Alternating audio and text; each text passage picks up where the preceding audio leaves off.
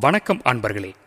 செய்வோம் மேலாண்மை என்ற தலைப்பில் இந்த வலைவொலியை வழங்குபவர் சேலம் மாவட்ட ஆசிரியர் கல்வி மற்றும் பயிற்சி நிறுவனத்தின் முதல்வர் முனைவர் எம். செல்வம் அவர்கள். நண்பர்களே இன்று பனிரெண்டு ஏழு ரெண்டாயிரத்தி இருபத்தி ஒன்று. சேலம் பறவையியல் கழக நிறுவனரும் எனது நண்பருமான கணேஸ்வர் அவர்கள் எம் நிறுவனத்திற்கு இன்று வருகை புரிந்திருந்தார். அவருடன் சேர்ந்து ஒரு ஒரு மணி நேரம் பட்டாம்பூச்சிகளை ஒரு ஆய்வு செய்யலாம் என்று எங்களுடைய நிறுவன வளாகத்தில் சென்று ஆய்வுகளை மேற்கொண்டோம். அப்பொழுது மீன்கொத்தியை பற்றி ஒரு சில விஷயங்களை அவர் என்னிடத்தில் பகிர்ந்து கொண்டார். அதையே இந்த வலையொலியில் உங்களுக்கு நான் சொல்ல ஆசைப்படுகின்றேன். வெறுங்கையால் முளம் போட முடியாது. வெறும் கையால் மீனும் பிடிக்க முடியாதுங்க. ஏன்னா நீருக்குள்ளே நம்ம விரலை வச்ச உடனேயுமே நீர்ப்பரப்பில் ஏற்படக்கூடிய அழுத்தத்தை மீன்கள் வந்து சென்ஸ் பண்ணிடும். அதனால் அந்த இடத்த விட்டு வேகமாக நீந்தி போயிடும். மேலும் விரலை நீருக்குள்ளே வைக்கும் பொழுது சின்ன சின்ன அதிர்வலைகளையும் ஏற்படுத்திடும் ஆனால் மீன்குத்தி மட்டும் எப்படி தோல்வி உறாமல் மீன்களை நீருக்குள்ளே பூந்து கொத்தி வருகின்றது அப்படிங்கிறது தான் இங்கே நம்ம கவனிக்கப்படக்கூடிய ஒரு விஷயமாக இருக்கிறது. மீன்குத்தியினுடைய அழகு நீளமாகவும் தட்டையாகவும் காற்றுலையும் நீர்லேயும் அதிர்வுகளை ஏற்படுத்தாத வண்ணம் அமைக்கப்பட்டிருக்கும்.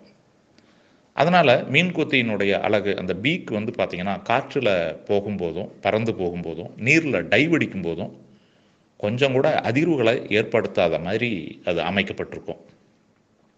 மீன் கொத்தி நீரில் டைவ் அடிக்கும்போது நீருக்குள்ளே அழுத்தம் பாயும் தான் ஆனால் அந்த அழுத்தத்தை சென்ஸ் பண்ணுறதுக்குள்ளே அந்த மீனை வந்து அது வேட்டையாடிடும் மில்லி செகண்டில் அது வேட்டையாடிடும் காற்றுலேயும் நீர்லேயும் குறைந்த அளவு அழுத்தத்தை ஏற்படுத்துறதுனால அந்த மீன்கள் வந்து சென்ஸ் பண்ணுறதுக்குள்ளேயே இது பிடிச்சிரும்.